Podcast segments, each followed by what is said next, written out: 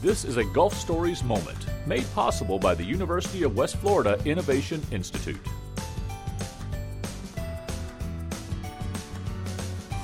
Hello again, everyone, and thank you for joining us for another Gulf Stories moment. My guest today, Dr. Wade Jeffrey, the director of the Center for Environmental Diagnostics and Bioremediation at UWF. Today we're talking about the Gulf of Mexico. Makes sense for Gulf Stories moment. We're talking about why it's like the rest of the world, only different.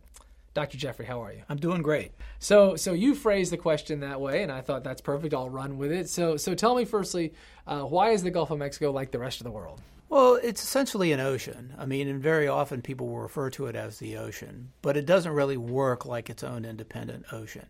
If you look at a map, it's kind of enclosed on three sides, so it's kind of a bowl.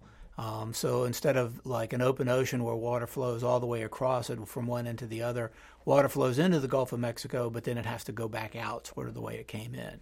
Um, one of the things that makes us different is we don't have normal tides. So, you know, the rest of the world, you have four tides every day. You have two high tides and two low tides. And anybody who fishes around here knows that that's not what we have at all. We have a very irregular tidal cycle, but that's because it's a closed bowl system. Is it the only sort of closed bowl system in the world? No, I'm sure there's others, and, and maybe this is one of the larger ones.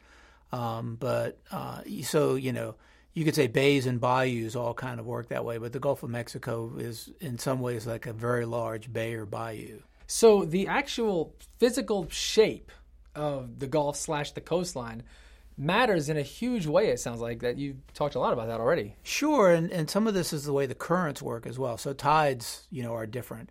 The current structure through the, the Gulf of Mexico is is pretty unique. The way it sort of comes in, loops around by what's actually called the loop current, and then goes back out down around the Florida Keys. Um, and that circulation pattern is critical to a lot of the, the health and the ecosystem in the Gulf of Mexico.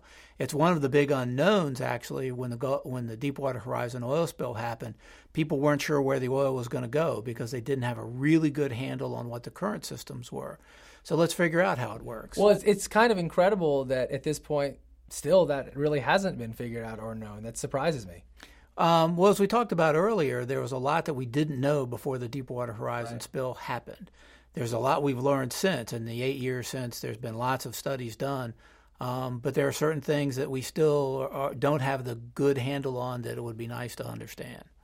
Uh, economically, the Gulf of Mexico is a really big deal, isn't it? A huge deal. And, you know, the oil and gas industry is, is very, very critical It's for the economics of the Gulf of Mexico communities.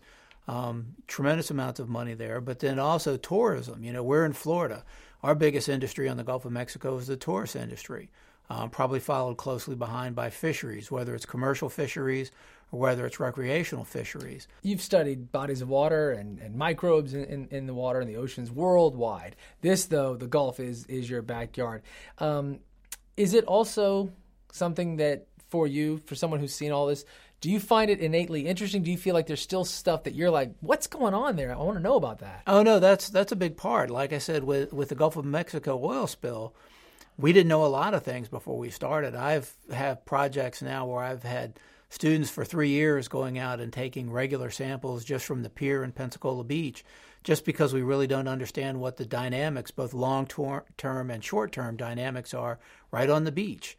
Um, if we had an unlimited amount of money, we'd put instruments out there and we, we'd have real time measurements of the oceanic processes that are going on out there so that we could better understand and appreciate how it affects the people that come to the beach. Last thing I want to ask you here, the few seconds left, you mentioned students, you've got lots of them. Do they come to you frequently? Is that how it works? They come and say, "This is something I want to study," and then you just say, "All right, go go get them." It's it's usually a give and take. Uh-huh. They usually come and they may have a broader idea and say, "I'm interested in marine science."